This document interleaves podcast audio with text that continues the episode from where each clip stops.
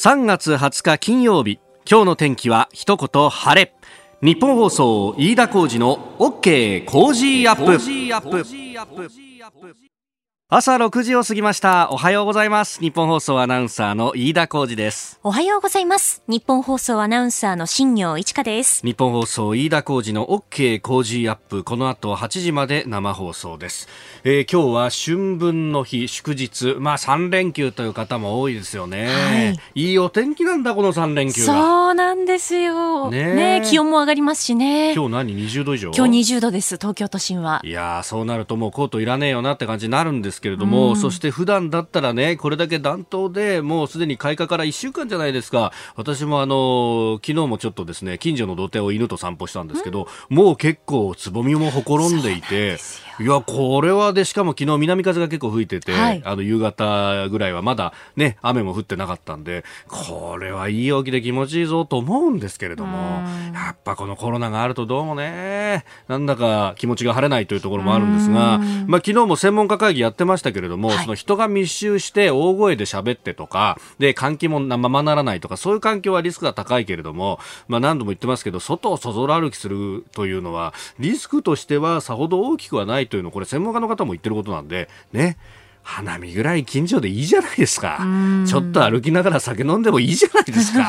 本当に。まあね、いろんなとこ影響出てるなと思って、あの、私、この近所の新橋のですね、はい、あの、ニュー新橋ビルってあるじゃないですか。あ、ありますね。あそこに1階はチケットショップがいっぱいあるんですよ。はい。あれをこう定期的に覗いてですね、ほうと思うのが好きで、あの、よく行ってるんですよ。で、行ってその、あの、あ、これが安くなってんな、じゃあここも行けるなとか妄想で旅をするのがすごい好きなんで、それで行くわけですよ。はいはい、安いよ。やっぱりそうなんですか？あのね、特に新幹線が安いの。へ新幹線のチケットって、ああいうチケット屋さん行ってもあんまり引かないんですよ。せいぜい1000円、2000円ぐらいしか引いてないことが多くて。っていうのは、基本的に割引の運賃ってあんま出ないじゃないですか。確かに。割引の運賃で一番あるのは、回数券なんですよ、で回数券を大量に仕入れてそれを利ザヤ取ってちょっと安く売るみたいなことをこうあのチケット屋さんはやってるんですけどだからあの鞘を抜く分だけですね逆にあのお客さんにはそんなに安い料金は提示されないわけですよ。ところがあの今さあの期限がその回数券の期限が迫ってるやつなんかもさ、うん、年度末だからあるのよ、でそうするとさ京都まで東京から乗って1万円いかないのが出てあるんですよ普段だったら1万3、4千円するやつが、ね、おここれすげえなと、お俺、週末行こうかなと思っちゃうぐらいに。そう、あの、妻に相談したら、アホじゃないのって一周されましたけど、いや、これね、結構だから、そういう割引でもいろんなところに影響出てんだなと、結局、持ってたら、これ損になっちゃうから、原価でもいいから売った方がいいっていうふうにきっと思ってるんだろうなと。いや、そんなこと思ったらですね、今日はあの、毎日新聞が一面トップで伝えてましたけれども、昨日あの、2月の訪日客の数が出て、58%減と。はい、いや、これは観光とか移動とかね、そういうところは影響出るなっていうのがね、まあ、如実にチケットの料金にも現れてんだなっていうね、えー、なんか対策打ってですね、ちょっと小旅行ぐらい行きたいなと思ってるんですけど、なかなか今は難しいのかな。そうやって縮こまるのが本当はいけないんだけどね。まあそうですよね、うん、早く去ってくれと。本当ですよね、ね、もうこうなったら大仏でも建ててこう拝むしかないのかとかいろいろ思うんですけど。そうもともとほらあの奈良の大仏はそのために立ったでしょ？確かに。ね歴史の授業習ったじゃない。習いました。やっぱり日本人はそういうところによりどころがあるのかもしれないよ。はあ。ね作りますか？ちょっと飯田大仏とか 飯大仏。待って待って待ってお前完全にバカにしてちょうど確か大仏さんまっぽいですもんね頭の形っていうかちょっと おい。言うにこと書いて。ああそういう髪型さそう。工事飯大仏を作ってこう。ね。バカにしやがって。さあ、最新ニュースをピックアップいたします。まずは、あの、朝ぼらけの中で速報でも入ってきました、アメリカの国務省、え新型コロナウイルスの感染拡大を受けて、全世界の渡航情報を最も厳しいレベル4に引き上げたと、えアメリカの国民に対して全ての海外への渡航の中止を勧告、それから海外にいるアメリカ国民に対して直ちに帰国するように求めたと。まあ、これだけの制限をかけてきているっていう相当これは本気だと。ういうことなんですが、まあ、航空業界であるとかいろんなところにかなり大きな影響があると。もうすでにね、あの、アメリカの航空機大手、ボーイングが、まあ、もともとボーイングはその 737MAX っていう新しい飛行機がいろんな航空があって、ひょっとしたらそれは、あの、ボーイングの設計のミスだとか、ソフトウェアのミスなんじゃないかというようなことも言われていて、もうあの、売り上げが本当立たなくなってしまって、そもそも業績が悪化していたんですが、このコロナのショックでさらにそれがきつくなってきたと。えー、もう政府がこれ救うんじゃないかというような話まで出てきてますけれども、まあ、それ以外にも航空業界、まあ、あね、えー、いろんな会社に影響が出るんじゃないかということが言われております。えー、それから長官各紙入ってきましたがこれコロナウイルスが一面ともう一色というような感じです。昨日はあの政府の専門家会議が開かれました、えー、それについて一面トップ4紙朝日読売産経それから東京と朝日は大イベントなお慎重、えー、そして、えー、休校一部解除容認と一面トップに取っているのが産経とそれから東京と。で読売新聞は爆発的患者増を警戒という書き方をしております。でこれまあ関心も高いんでメールもいろいろいただくんですが白いパンジーさん船橋市65歳の方。専門家と称する方はどうしてこうも横文字を使いたがるんでしょうか。一番危険なのは高齢者なんですよ。だったら高齢者にも理解しやすいような分かりやすい言葉で説明すりゃいいのにと思います。オーバーシュートってこれバスケット用語なんじゃないのと高齢者としては思ってしまいますとうん確かにその横文字ばっかりっていうのはね。でこれねただあの私が個人的に思うのは専門家をここで攻めてしまうと、専門家が萎縮して情報を出さない方が多分僕は怖いと思うんですよ。で、専門家の人たちは、それそれを専門でやってるんで、どうしてもこういう用語を使ってしまいます。オーバーシュートって何かっていうと、これまさに読売新聞の一面トップなんですよ。爆発的な患者の増加をオーバーシュートっていうふうに予言するんですよ。で、これの問題点は、そのオーバーシュートって言葉を、次回も込めて言いますと、メディアが面白がって使うじゃないですか。面白がってと言ったら語弊があるんですけれども、やっぱり印象に残る言葉なんで、オーバーシュートっていうのを見出しで出したりとか使うじゃないですか。で、あの、確かにその後字幕とかで言い換えてはいるんですけど、やっぱオーバーシュートって見えるとなんだこりゃってそっちばっかりが目いっちゃうわけですよね。これ、あの、僕もですね、あの、経済の話とかするときに横文字を使いがちなので、これで本当に自戒を込めてというか気をつけても使っちゃうんで、あの、なんかあったら指摘してくださいね。ええ、お前分かりづらいよっていうのぜひ指摘してください。あの、これオーバーシュート爆発的患者増って意味だというのをちゃんと書かなきゃダメだよなと。そのまんまあの出しゃいいってもんでもないよなと。なんかこれを分かりやすくちゃんと言い換えてあの意味が通じるようにするっていうのはこれ、えー、メディアの責任放棄の部分っていうのも反省も込めてちゃんと自覚しなきゃいけないなっていうのはすごく思います。はい。えー、それからですねもう一つあの各紙あんまり大きくは報じないところも多いんですけれども新しいですね、イージス艦が、えー、昨日収益いたしました。えー、マヤという名前のイージス艦で、えー、日本が持つイージス艦としては7隻目になるそうなんですが、えー、これ、毎日新聞がね、結構大きく取り上げていて、へえと思ったんですけれども、まあ、の、共同光線能力といって、これ、あのー、アメリカのですね、イージス艦と、情報の共有をかなり強化すると。で、どう強化するかっていうのが、これ、例えばの例なんですが、じゃあ、日本海にこのマヤがいますと。えー、で、えー、太平洋側にアメリカのイージス艦がいますと。で、某国から、えー、ミサイルが発射されましたと。いうことになると、当然近いところのレーダーの方がキャッチするのが早いわけですよ。で、キャッチするのが早いと、どこ飛んでいくかっていうのも、こう、大体分析がすぐできると。で、ところが、太平洋側にいるアメリカのイージス艦は、ひょっとしたら狙われてるかもしれないけど、まだ全くわからないという時に、日本のマヤちゃんが取ったデータを全部、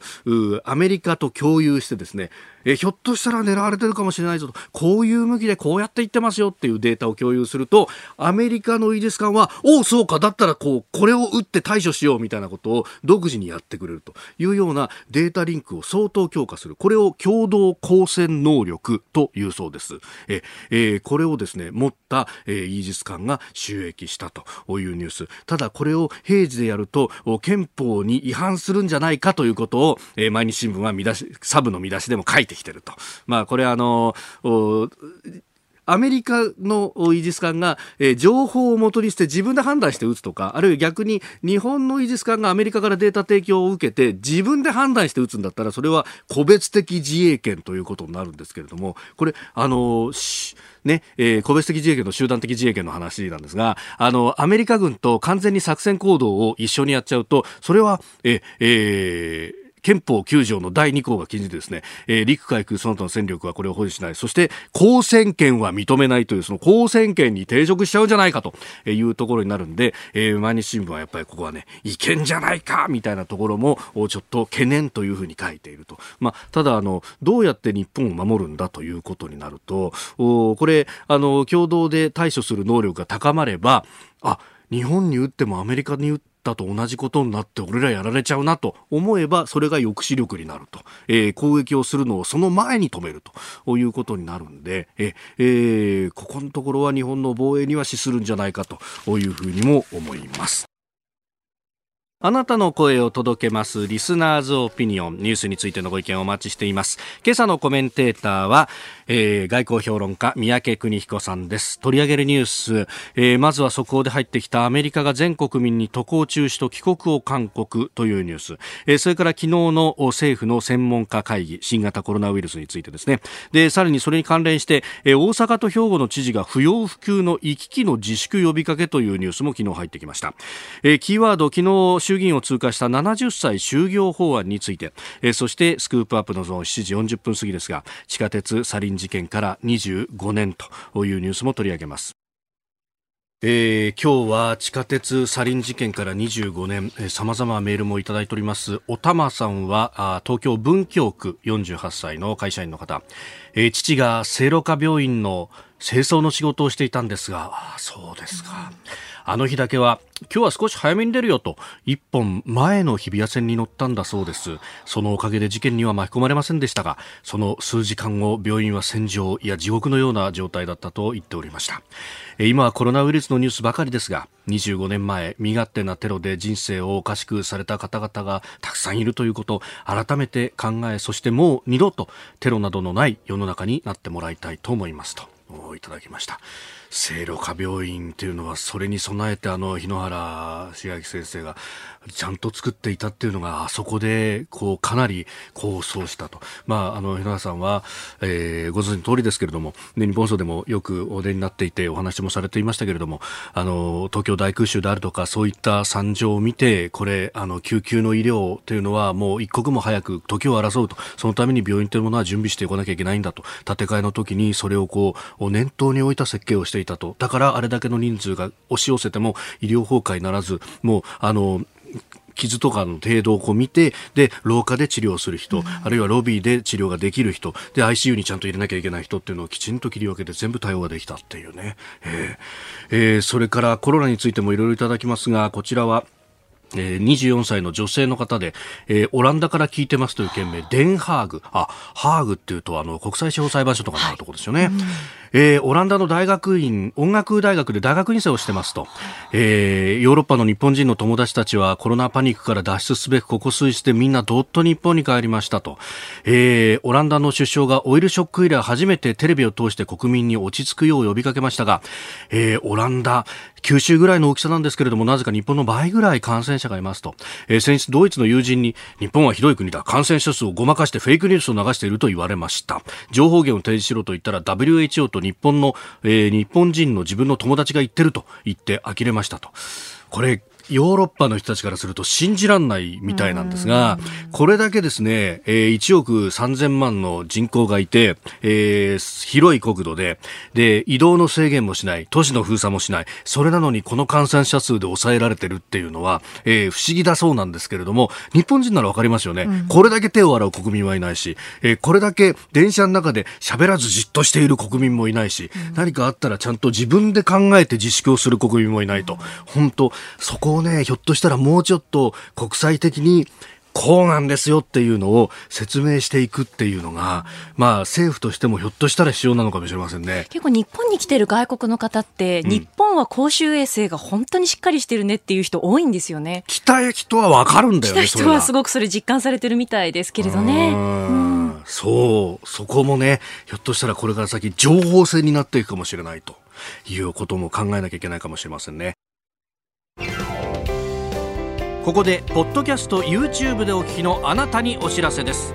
ラジオの日本放送飯田浩司の OK 工事アップではお聞きのあなたからのニュースや番組についてのご意見お待ちしております。ぜひメールやツイッターでお寄せください。番組で紹介いたします。どうぞよろしくお願いします。7時台はコメンテーターの方々とニュースを掘り下げてまいります。今朝のコメンテーター、外交評論家、三宅邦彦さんです。おはようございます。おはようございます。三宅さんには番組エンディングまでお付き合いいただきます。では最初のニュース、こちらです。アメリカが全国民に渡航中止と帰国を勧告。アメリカ国務省は19日新型コロナウイルス感染拡大を受け全世界の警戒レベルを最高の4に引き上げ国民にすべての渡航の中止帰国などを勧告しました。えー、日本時間4時半過ぎに速報が入ってきまして、えー、そうでしたね、えー、ケンタッキーに行ったのが3月7日帰ってきたのがね、あそうでしたよね。2週間ですよ、あれからどぞどと、当時は私は確か、うえー、静かなパニックと申し上げたと思うんですが、そ、れがもう本当のパニックになってますよね、ねなんでこんなことが起きるかって考えてみたらね、はい、別にあのアメリカがいい悪いじゃないんだけど、えー、イタリアで起きてね、はい、でアメリカでも起きて、今、もうヨーロッパ中に広がってるでしょ、うん、そういうことは欧米ですよね。はい、で思いつくことって言ったらやっぱりぱり個人主義ですよ。個人主義、うん、実はね、うちの娘がね、今サンフランシスコ住んでるんですけど、このビデオの中送ってきたわけですよ。あビデオメッセージ。ビデオメッセージね。そしたらね、どうしてるかっていうと、孫娘がね、もうね、おんも出たくてしょうがないわけよね。それでね、長靴履いてね、ほんでね、おんもとか言ってるわけ。そうするとね、ダメとか言ったら、うやーって泣くわけよ。あ、それはね、要するにサンフランシスコでは外出禁止ってことになってるからなんですよ。ところがね、昨日あの CNN 見たらね、外出禁止のはずのサンフランシスコでしょ。みんな手つないで歩いてね、橋渡ったりね、なんかしてるわけ。おかしいだろうと。え全然言うこと聞かないわけですよ。つまりね、その、あなコロナウイルスがあんだか知らないけど、あんなものはね、うんうんうん、なんとかなるんだと、甘く見た国は、うんアウトやね、みんなね。ああ、確かになんか、ミラノだとか、あとベネチアかなんかで、うん、もう遊歩道に人がわんさが出てるみたいな写真が出たり、ね、アメリカってフロリダでみんな泳いでんだからね。そうそう、マイアミビーチすごい人いましたね。すごいでしょう。はい、ですから、それはあのもちろんあの自分だけは大丈夫だとみんな思うのかもしれないけど、はい、やっぱり日本の方があのもっと厳しく、ね、あの強制力はないかもしれないけども、あの守ってますよね。ですからその意味ではね、僕はあの、ああ、こういうことなんだなあと。いう気がしました。うん。そうすると、やっぱりその個人主義の国民に対して、じゃあどうするっていうと、こうやってかなり強い政策をこれは中国と同じですよね。なるほど、うん、ですから、それ自体、僕、間違っているとは思わないんだけど、これもまたね、ひどい話でね、うん、全国民に渡航禁止ね、はい、で、しかもよく読んでみるとですよ、なんか知らないけど、外国に行く、はい、これはね、うん、なんだかんだ言ったって、あの勝手に行けと、はい。ね、保護しねえぞというか、まあ、あなたの旅行っていうのは、これ、途中であの中断することになるかもしれないし、責任持てませんみたいなこと言うわけ。ダメになるかもしれないって、うん、だけど国務省のホームページ国務省って外務省だって、これ、在外法人の、在外の自国民のね、保護が仕事なわけよ。そうですね。それダメだって、これ鎖国ですよね。ああ、そうか、そう読む読む人が、うん、だから、ずいぶん変わっちゃったなと思いました。はあ。え、じゃあ、その、自国民を保護するっていうのが任務だったはずだけど、うん、ひょっとしたらできないかもしれないよってひょっとしたらできないよって言ってるんです。うん、だから行くなよって言ってるわけですよ。はあ、はあ。これ、うん、すごいことなんですけどね。普通だったら、えーえー。でも、そのくらい追い詰められてる。でね、ま、また面白い、面白いの言ったら失礼なんだけども、はい、今、アメリカの病院で何が足りないかって出てるわけね。うんうんはい、そして3つあって、えベッドと、ベッド人工呼吸器と、はい、マスクだっていうのね、ちょっと待てよと、ないのかよって。で、お医者さんが出てきてね、それでね、これには1000人ね、どーんとね、患者さんが来たらね、1000個もね、人工呼吸器ねえよって言ってるわけ。そりゃそうかもしれないけど、うそうですね、でも肺炎が重くなると、まさにそれが必要になってきますよね。でまたアメリカのメーカーがあのボランティアでね、じゃあ代わりに作ってあげましょうってね、はい、自動車メーカーがさ、人工呼吸器なんか作るの大変じゃないですか、例えば。だからもう大混乱ですよ、今。びっくりした。いやアメリカでもやっぱりスーパーの棚から物ってなくなるなくなりました。ええ。すごい驚いたんですわ。ですからね、やっぱりうん社会全体としてこう組織的に規則正しく動くことに慣れてない、えー、我々は慣れてるわけじゃないけれども、そこの違いって結構あるんだなとつくづく思いましたね。えー、まずはアメリカが全国民に渡航中止と帰国を勧告というニュースでした、えー、コロナウイルス特にこの日本国内の対応については後ほどおはようニュースネットワークのゾーンなどで取り上げますおはようニュースネットワーク。取り上げるニュースはこちらです。学校の活動を一部地域で容認へ。新型コロナの政府専門家会議が新たな見解を発表。新型コロナウイルスの対策を今日議論する政府の専門家会議が昨夜行われました。イベントの開催に慎重な対応を求める一方で感染が確認されていない地域では学校での活動を行って良いとする新たな見解をまとめております。また国内の現状に関しては一定程度抑えられていると分析しつつも一部地域で感染拡大が継続しており大規模流行につながりかねないとの見解を公表しました。まあ、昨日かなり夜遅くまでやっていましたが、まずはですね専門家会議の尾身茂副座長の会見の模様をお聞きいただきましょう。クラスターが断続的に発生しその大規模化や連鎖が生じオーバーシュート爆発的な患者急増が始まっていたとしても事前にその兆候を察知できず気がついた時には制御できなくなってしまうというのがこの感染症対策の難しさであります。もしこのオーバーシュートが起きると、すでに6波でも見られるように、数週間の間、都市を閉鎖したりする、いわゆるロックダウンと呼ばれる強硬な措置を取らざる得なくなる事態となっています。えー、ということで、まあ、オーバーシュート爆発的な、まあ、感染拡大の恐れというものはまだね、この新たな見解っていうのはね、はい、ちょっと意地悪な言い方をすると、ええ、うん玉虫色というかな、どういうことなのかな、うん、まあ、どちらんだって言いたくなりますよね。そうですね。緩めるのか、それとも厳しくいくのかと。うん、まあね、その世界ではね、はい、これ今、戦争だ言うてるわけでしょ？ああ、そうですね。ドイツ、アメリカのドイツだって。はい。そうするとね、日本はあの、ほら、戦争放棄してるから。そうですね、うん、だから戦争しちゃいけないわけよ、だから戦争って言葉使えないし、あなるほど、確かにそうです、ね、厳しいこともできないし、はい。ね、うん、戦時中を思い出すからかしらね。しかし、これ、本気でやらうと思ったらば、はい、相当なことは日本はできないことはないけれども、やはり非常にバランスを取ろうとしているってのは分かりますよ。はい、分かるんだけれども、じゃあ本当にこれでうまくいくのかと。はい、うんアメリカ欧米のその個人主義とは違っんだということなのかもしれないけど、うまくいってる国っていうのは、ちゃんとあのしっかり準備をして、そして国民が一致団結しているケースが多いですよね、シンガポールもそうだし、台湾とか、台湾もそうですよね、これはもう、だけどそれはただ単に民度だけの問題ではなくて、ちゃんと SARS で経験があって、えーまあ、きび辛いけ、なんていうかな、教訓を得た上でやってるわけですよね。ですから、まあ、あの今回、どっちなんだって私も思うんだけれども、やはりあの今、例えば感染のない地域ではね、えー、あの少し許してもいいということなんだけど、感染がないってことはこれからあるかもしれないってことですよね。そういうことになりますね。えー、はい、で、もう中国だってね、今ね、えー、なんか新新規患者ゼロ、そんなわけないでしょうが、そんなわけ、あんなでかい国で。ということを考えると、やっぱり気を緩めると、はい、また元に戻る。えー、力で抑えているものは、やっぱり緩めたら元へ戻るということですよね。はい、ですから、今、確かに持ちこたえているということなのかもしれないけれど、はい、これ甘く見てはいけないんじゃないかなと。で私は、玉虫量だけども、どっちかっていうと厳しめに読んで、まだまだ、あのー、安心してはいけない。はい、もう少し辛いけども、不便だけれども、はい、我慢しなきゃいけないんじゃないかなというふうに読みました。うんこれでも各国の対応を見てると、やっぱり経済の面とかを犠牲にしてでも、これは抑え込まなきゃっていうふうなことになる、ね、戦争だからね。そうか。戦争の時はそんなの言ってられないですよ。経済効率がどうとかそういうことじゃないんですよ。はい、だから日本は戦争じゃないから、ね、だからそういうふうにはならない。自衛隊も使わない。あ、ね、そうです、ね、アメリカは州兵使うんですよ。はいそうですね、先ほど、そうだ、速報で入ってきましたけど、州兵2000人27の州でと。アメリカ国防総省がこの問題について記者会見やってますからね、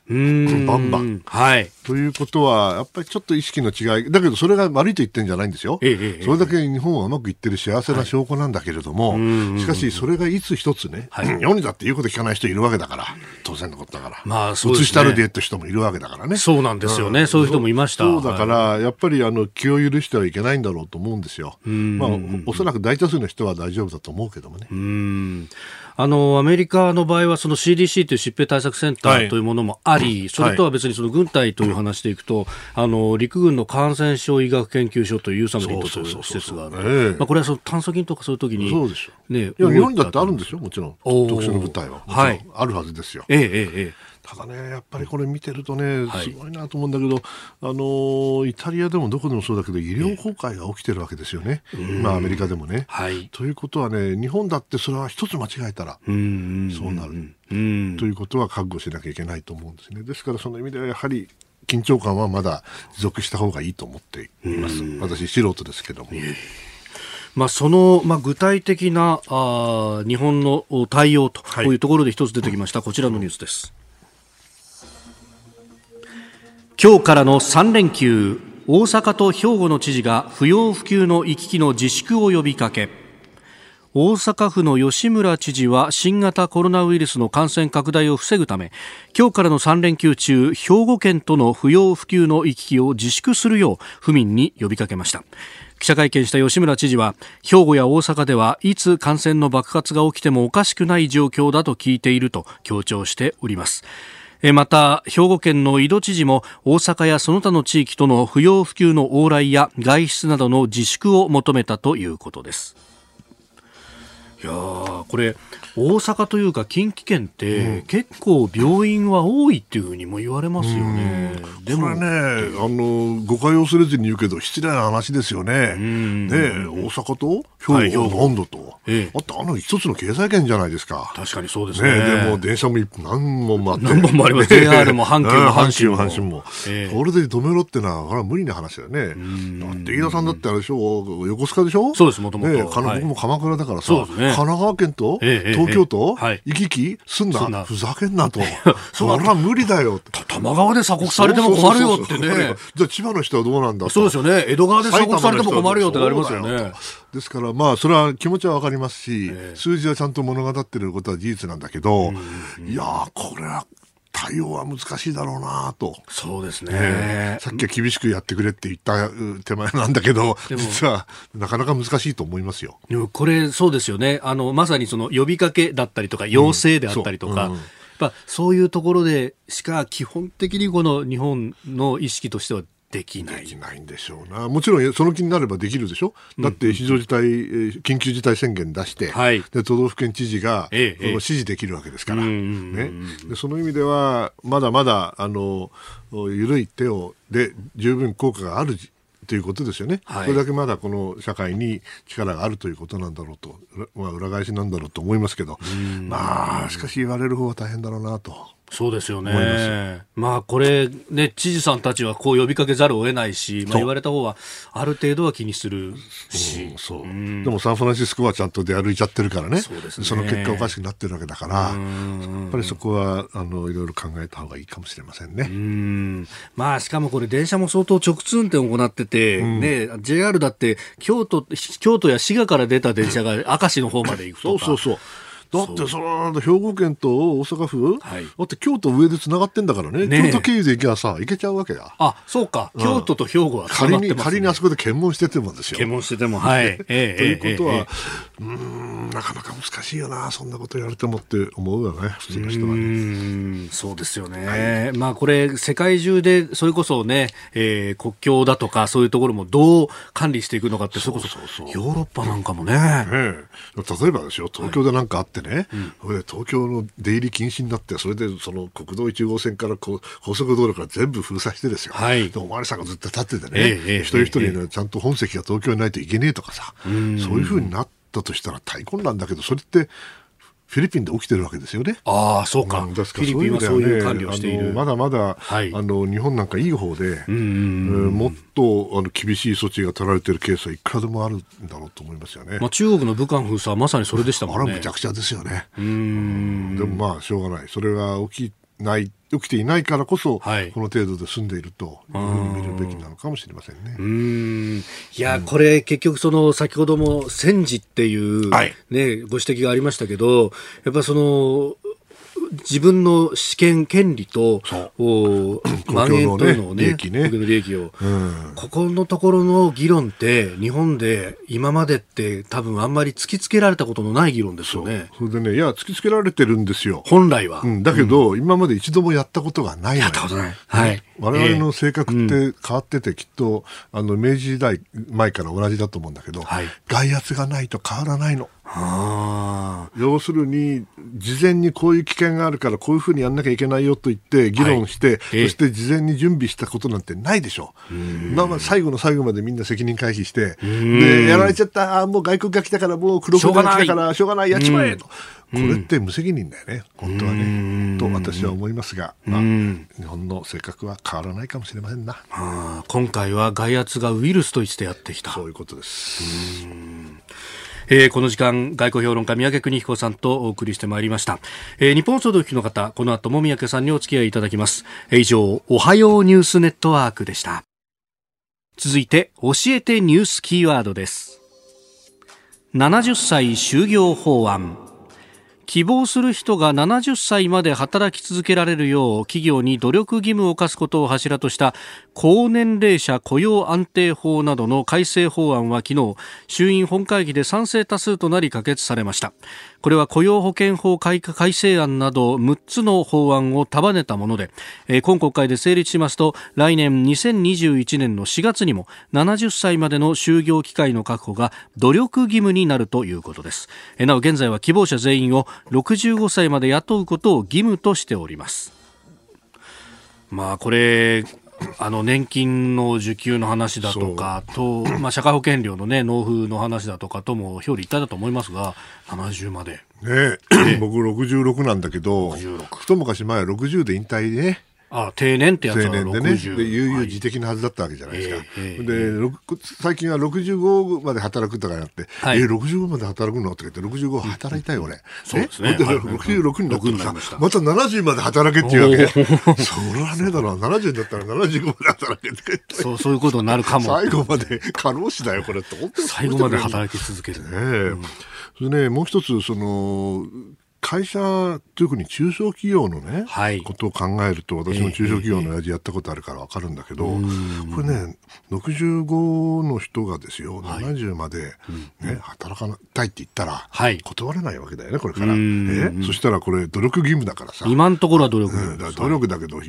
そう言ったってこうなっちゃったらさええええ、これはもう絶対あのやらざるを得ないじゃないですか。大変ですよ、これも。でもまあ全体のね、はい。その寿命が伸びてるんだから当たり前とは当たり前なんだけど、はい。すごい時代になっちゃったなと。ん。ね、我々がその社会に出た時に、い。ろいろおこんなのがあったわけじゃないけど正式に、ええ。社会契約ってあるじゃないですか、まあ、なんだかんだね、なんとなくこういうものだよこんなもんだよねと。はい。65ぐらいになったら当時は60過ぎたらなんとかだよなって言ったん。だそれがもうガラガラガラガラっと変わっちゃってる。ええそうですよね定年なんて最初は55だったものがまず60になるそうそう。それでね55 70、で気になるのはね、はいていうか、高年齢者雇用安定法って、俺も高年齢者がと。まだ若いつもりなんだけどさ、っていう感じですよね。ですから、あらゆる意味でこう価値観がこうガラガラガラガラっと崩れていく感じがする。うんまた前期後期なんていう話をすると。後期高齢者なんて失礼な言い方ですよね。何が後期だと。でこれ、まあ、あのその経営側からすると、まあ、人を雇うっていうこと、まあ、それでもちろん給料が発生するんはいでコストになりますけど、それとは別にその社会保険料も半額というか労使折半ですもんね。そうですよその辺も考えると、やっぱそこら辺の負担ってものは結構いや、大重いと。変ですよ。私も今小さな会社をね、あの、持っていくけど、商品は自分だから。あうんだから人なんか雇えないでしょ。うん。ね雇ってたら、うそうなるわけで、それがもう少し大きな規模になって、はい。そして、まあ、熟練のね、えええー方がいて、で、やりたいって言ったらそれやってもらいたい。だけど、じゃあ給料もちゃんと払わないか、当たり前よね。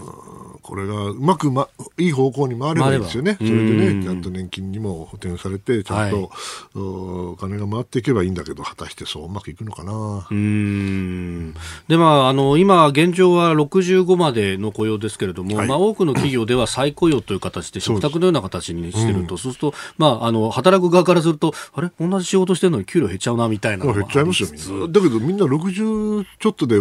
ええ。60歳でもうそれ始まってますよね。うんそうですね、60うん、同じ仕事してるけど、半分とかなんか、どのくらい減ってるか知らないけど。ええまあ、企業によってね、規定はありますけど、で、それが10年伸びるとなると、今度は、じゃあ、ちで全体の本当は賃金カーブから考えなきゃいけないっていうことになってきますよね。今までは若い時は苦労すると、そこから一生懸命頑張ると、ん。お年を取って楽をしながら高級取りになれるんだと。うん。それが崩れちゃった。その社会契約が崩れちゃったわけ。よ、まさにその社会契約、そう思って、ダメダメ。そう、うん私も若い時は苦労して年取ってから苦労して、で、最後に最後に苦労すると。へへへっていうね。本当。本当。だその辺とか、あるいはこう、一時金でガーンと支給するけど、あの、普段の賃金は抑えるみたいな給与体系とか、本当は全部まとめて議論しなきゃいけないですね、一世代前の上の人たちは、はい。結構いいのかもしれませんよ。そうなんねですよ、だから、ね。まあ、もっとも僕らよりも若い人はもっと大変だよね。ええ。払うだけ払って、はい。もらえないかもしれないってかわいそうじゃないですか。子供ちっちゃいのにちょっと。だとするとやっり。ぱりこういう改革が必要なんだろうなと、んうんうんつくづく思いますよね。別に文句言ってるわけじゃありませんから。ねえ、はいら全体パッケージにしないと本当はいけないってことですよね。でも変化は起きるんですよ。ですよ。なるほど。えー、この時間今日のキーワードは70歳就業法案でした。えー、一つ速報入ってきました。ニューヨークからの共同通信です。えーニューヨーク市のデブラシオ市長は19日の会見で、新型コロナウイルス感染拡大を受けた外出禁止令について、えー、クオモニューヨーク州知事に拒否されたとして当面見送ると明らかにしました。おーそういう、あ、やっぱ州知事って権限多い、大きいんですね。ちょっとね、日本とは違いますよね。まあでもこういうのは知事の権限なんでしょうが、まあ、クーモさん、クーモさんで長い長い記者会見やってね、はい。もう大変頑張っておられるんで、え。その判断は尊重せざるを得ないでしょうね。ああまあ、ニューヨーク市も郊外ではあの封鎖をしたりしているというような、ね報道もありますし、ニューヨークの状況は決して良くないですよ。うん。ですから、やりたい人とやりやりたくない人が本当に両方いるんでしょうな。うん。まあ、経済の中心でもあるここを封鎖することのリスクみたいなそれだったらニューヨークの地盤沈下になるかもしれないことを考えたら、やっぱええり総合的に難しい判断になってしまったんでしょうな。えー、という、まずはニューヨーク市外出禁止見送りという速報をお伝えしました。続いて、ここだけニューススクープアップです。この時間、最後のニュースをスクープアップ。あれ？地下鉄サリン事件から25年1995年3月20日に発生した地下鉄サリン事件から今日で25年となります公安調査庁によりますとオウム真理教は元教祖の麻原将校死刑元死刑囚への絶対的な帰依を維持するアレフ意見対立で分派した山田らの集団。元死刑囚の影響を払拭したと強調する光の輪3団体に分かれ活動を継続しているということです。もともとはアレフと光の輪というふうに言われていたんですが、はいそのアレフの方から、えー山田という人を中心とする集団山田らの集団というふうにまた分かれたというようなことだそうです、1600人前後がいるというふうにえー全体でですけれどもあの今日の報道でもありますね。ただこれ25年経ちました。いやー僕は忘れられません、この日は。1995年の3月20日ね。はい。私、あの時ねええ、ご存知ないかもしれないけど、ええ。外務省に勤めてたんですよ。いやいやそれでね知ってますよ。あのーはい。その日、時はね、虎ノ門に住んでたの。なぜあか。それで、いつも地下鉄の神谷町から、はい。えー霞ヶ関まで、ね、一本なんですけど、の日比谷線で2駅ですか、ええそうそう。二駅か。うん、一駅ですよ。一駅ですよ。だ。けどその日はね、ものすごく綺麗に晴れた。日だった。はい。それで、その日は朝早く行かなきゃいけなかったんで、8時頃にね、はい。家を出て、ええあれ、ええ。今日はよく晴れているな。うん、では今日は歩こうと。お歩いたんです神谷町の駅からね、はい。えーの手前から、ええ。えーとことこととことことお虎ノ門を越えて国道1号線でまっすぐ行きそしたますね。らねなんか知らないけど人がドーって出てくるんですよあれと思ってなんかあったのかなと思ってそのうちに救急車それからパトカーがうーうーうーってあれそれでなんかよくわかんないけど、オフィスに行って、ええテレビつけたら、はいうわーって話だっただからもうあのーなんていうかな個人的にもう完全にあのー悲劇の日の一つですよね。だから、もしいつも通りに乗っていたら、もしかしたらね、まれも。してかしたらかもしれません。でもまあそれは あのわからないですけども、ほぼ時間は同じだったですよ。ですからね本当25年経っても、はい。ひどい集団ですよ、ねえですからあのーこれ少なくともあの記憶だけは風化させてはいけないなと、つくづく思いましたね。うーん。まあ本当に何が起こったのかっていうのが最初は分からずというところからでしたが、そうでした。メールやツイッターでもこの地下鉄サリン25年たくさんいただきます。えータイガー Z さん51歳、神奈川座間市の方です。私もそれに関係することがあるんですよ、95年の3月20日実はこの日母と一緒に東京へお墓参りに行く予定でしたで家を出る時間を逆算したらちょうど事件のあったあの地下鉄に乗る予定だったんです。えただ自分の仕事が思いのほか早く終わったんで前日19日に前倒しして母とお墓参りに行ってきました。そして翌日例の地下鉄サリン事件が起こったわけです。未だにこの事件を聞くと背中がゾクゾクしてしまいます、えー先日新聞でサリン事件に巻き込まれ脳性麻痺になった被害者の方が亡くなったという記事を読みました。まだ事件は終わっていないと感じていますとおいただきました。えーそうですね。あの今日はまあ各紙どうしてもコロナウイルスについてっていうのが多くなるので、社会面を中心にあの事実を伝えるというのが多いんですが、あのおこのねえーメールにもありました、えー浅川幸子さん、浅川幸子さんが亡くなったと、えー地下鉄サリン事件で重い衣装と戦っていたわけですが10日サリン中毒による低酸素脳症で死去していたということ56歳だったということですが昨日お兄の和夫さんが都内で会見をして明らかにしたということであります。いやこれあのーサリンが要するに化学兵器生物兵化学兵器が、はいあの大都市のど真ん中の交通インフラでまかれたっていう未曾有のこうテロ事件ですよね。これはやっぱ世界中がこう震撼したわけですかこれ。そうですあの あの後、はいうんえー9.11があったわけですよね。はいどうでしょう その時のアメリカの報道なんか聞いてても、ええこのテロっていうので出てくるんですよ。これテロなんです。うーんうん。あなるほど。そういうふうに捉えるんだと。僕らあのなんか変な宗教集団がね、はい。えー変な人のにそそのかされたかなんか知らないけども、という感じだったじゃないですか。確かに。彼らテロだと化学うー物質によるテロだという形で分類されててああこういうふうに見なきゃいけないんだと思いました、確かに報道も、まあ、今私も見出しで読んだのは事件という、うん事件じゃないんですよ彼は、まあ、事件は事件なんだけど、ええええテロ事件なんですね。うーん。だって無差別にはい。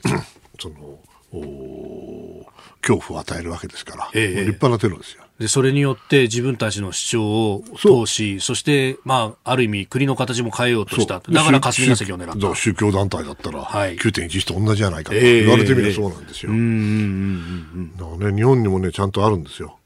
気をつけなきゃいけないです。うん。うんまあ、これに対してじゃあこうどう立ち向かっていくのか、ね、未然に防ぐおあった時にどうするっていうのが、そうですねどこまでこれ、まあ幸いね、はい。あれから、あの、状況も変わって、はい。そして、え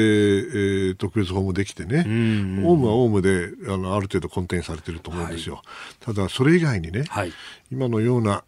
なんていうのかな、あの、格差が広がってね、そして社会がこれでコロナでまた大騒ぎになって、はい。えーもっと格差広がるかもしれませんね。ええそういったところで、なんていうかな、あの、落ちこぼれたって言ったら失礼だけれども、苦しい思いをしている人たちの中からはい。こういうええ 動きがね、ええ。出てこないとも限られませんから、確かに、まあ、あのイスラム国いわゆる IS イスラム国がこうし伸びてきたときに、えー、一匹狼型、ロンウルフ型テロというものがかなり注目された時期がありました、ネットでそういう教えに感化されて自分で武器も調達してたった一人で事件を起こしてしまう、たくさんの方を亡く亡くならされると。こういう新しい形っていうのがこれから先もっともっと増える可能性もある。んですよ、日本ではそれは起きてほしくないですね。でもそれはあの常にあり得ることだと思います。あの当時、はい、あの言語が、まあ、日本語っていうのは特殊だからなかなか浸透しないんだっていうような話もありましたけど、うん、これはどうですか？言語の壁っていうのがどこまで今これだけグローバルになってきて熱いものなのか。日本のあのなんか団体が世界中に広がるっていう意味ですか？あるいは外から、うん、外からの、はい、日本に浸透しに来る団体が、まあ、しかしインターネットでやるんだったら、自動翻訳機もあるしそこですよね、その気になればでもその気になればそれは勉強して、えー、あれするから、本気でやろうと言葉のバリアっていうのはもう今どんどんどんどん小さくなってるんじゃないでしょうかね、それだけにまあそもそもこのコロナもそうなんだけれども、はい、あまりにもこのグローバル化が進んでねそれに対する一つの警告ですよね。ですからそのテロの世界でも病気の世界でも、うん、やっぱりある程度そのなんていうかなコントロールされた形の拡大でないと、はい、急激にわーってやるときには一番危ないなという気がいたします。え地下鉄サリン人権から25年今日のスクープアップでした。えー、いろんな角度からですねニュースについてっていうのもいただきますね。こちらは、えー、東京新宿区高さん、えー、62歳の方懸命にですね今こそ原油を買いましょうというふうに書いてあるんですが、うん原油価格一頃半一頃の半額で1バレル30ドルを下回ったと聞きます。確かにそうですね、うん、今こそ100年分の原油契約をしたらいかがでしょうか？資源のない日本何かあると必ず原油の高騰で疲弊をしてきました。今こそ大チャンスなんじゃないでしょうか？こういう考え方は江戸時代の松坂商人の考え方なんですよというふうになるほど、うん、ただね私が産油国だったら100年今の値段で100年分なんか契約しませんよ。やっぱりそうですか、うん必ず上がると思ってる、うん、絶対だってこれ異常だもんこの数字は。やっぱでもこれ相当世界中で経済が縮んでしまうっていうのを見越して値段下がってるってことなんですかね。うん、そうでしょうね。だけども、それはあの戦争だけじゃなくて経済活動等もあるから、はい、えー、上がったり下がったりするんですけどね。しかしこれは確かにあの、はい、商人の考え方だけど、なかなかそううまくいかないんですよ。うんえー、それから神奈川座間市の葵ちゃん、えー、69歳の方、えー、小田急線を使って新宿まで通勤してるんですが、うん、窓が少しずつ開けられていることに協力をと車内でアナウンスされていますと、うん、えー、話している人も少なくなりました。でも時々ずっと話し続けている人たちがいます、うん、そういう人たちに限ってマスクしてないんですよね、えー、昨日10時近くに帰りの電車でずっと大学の話をしている3人の男子がいましたが、うん、マスクなしで喋り続けてました、もっと期間を持って人を思いやる気持ちを持ってほしいなとおばさんは思うんですが、まあ、こんな状況の時いろんな優しさも育ててほしいと思いますその通りですね、まあ、あのマスクして防げるわけじゃないんだけどこれエチケットですから私はちゃんと皆さんに配慮してますよっていうマスクですからね、はい、まあ学生には無理かね。うんまあねそのくらいの配慮してもらいたいね。うんあとはマスクがどこで手に入るんだっていうのかもしれないですね。私はね外国人がいっぱいいてね、ああ騒いでてね、ええええしろって言いたいところだけど、うん、もう外国人いないから。日本人が目立つ今は。え今日もたくさんのメールやツイッターをいただきました。どうもありがとうございました。今日もポッドキャスト YouTube でお聞きいただきありがとうございましたこの飯田浩司の OK 工事アップは東京有楽町ラジオの日本放送で月曜日から金曜日朝6時から8時まで生放送でお送りしています。生放送を聞き逃したあなた。ぜひラジコのタイムフリーサービスでニュースやスポーツエンタメなどの最新情報を通勤通学の行き帰りでチェックしてください。